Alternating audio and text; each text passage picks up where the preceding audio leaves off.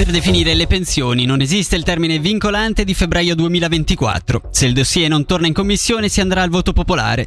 In sintesi è quanto dichiarato dall'UDC Paolo Pamini sulle misure di compensazione per le pensioni dei dipendenti statali, data la progressiva riduzione del tempo del tasso di conversione, tema che approderà in Gran Consiglio da lunedì.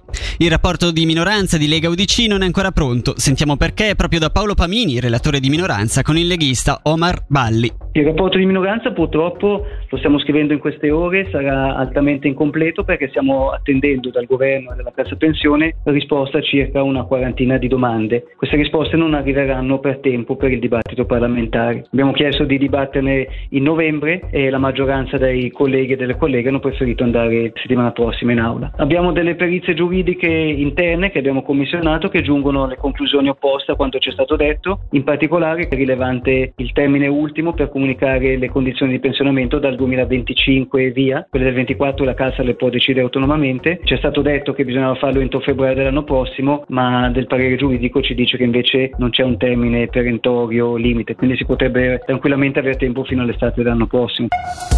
L'Udc nazionale prende posizione sul presunto caso di violenza carnale avvenuto negli scorsi giorni su un treno a Mendrisio, nei confronti di una minorenne verosimilmente per mano di due richiedenti l'asilo. Il partito in una nota si esprime esigendo l'immediato blocco di tutte le procedure di asilo in Svizzera fin tanto che il ministro della giustizia Elisabeth Bohm-Schneider non avrà sotto controllo il caos che vige nel settore. Anche la Lega ha inoltrato un'interpellanza in merito al Consiglio, degli, al Consiglio di Stato. Torniamo sulla bufera in seno al Rabadan. Nelle ultime 24 ore, infatti, dopo la burrascosa assemblea di ieri sera, sono state quattro le dimissioni in seno all'organizzazione. Ora anche la politica bellinzona chiede chiarimenti. Sentiamo il servizio di Michele Sedili. Già da un paio d'anni la situazione in seno all'organizzazione è piuttosto tesa. Non ha fatto eccezione l'assemblea di ieri, che, come ha riportato il CDT, è stata di fuoco ed è culminata con importanti dimissioni. A lasciare due membri storici, il vicepresidente responsabile della logistica Mauro Bissolotti e il numero uno degli eventi del capannone di Piazza del Sole Paolo De Prati, nomi che si aggiungono a quelli di Isotta Bertinelli e Giovanni Todeschini. Ma cosa sta succedendo in seno al Rabadan? A chiederselo anche il consigliere comunale Brenno Martignoni che si rivolge al municipio di Bellinzona con un'interpellanza. Viene chiesto se l'esecutivo abbia intenzione di intervenire data l'importanza della manifestazione e se non sia il caso di valutare cambiamenti nell'evento. In ogni caso, sul lato prezzi, ieri è stato chiarito che nel 2024 rimarranno invariati. Torna dal 19 al 29 ottobre il Festival dei diritti umani di Lugano che quest'anno compie 10 anni con un'edizione che raddoppia il numero di giorni di rassegna e che presenta per la prima volta il concorso internazionale dei lungometraggi. Quest'ultimo, un fiore all'occhiello per gli organizzatori, è definito l'elemento che consacra il festival rendendolo maturo.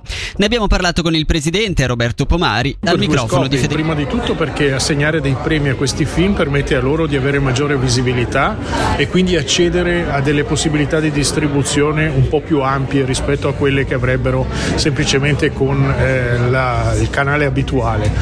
E in secondo luogo eh, si tratta anche di aiutare gli autori, gli autori che agiscono in condizioni difficili in paesi dove ci sono censure pesanti e malgrado questo con coraggio realizzano questi film. E eh, ricordiamoci che alcuni di loro rischiano anche a livello di incolumità personale, quindi quale modo migliore se non quello di onorarli e di creare questa competizione, assegnare dei premi e far sì che questi premi per loro siano una specie di salvacondotto per poter continuare a lavorare nel settore del cinema.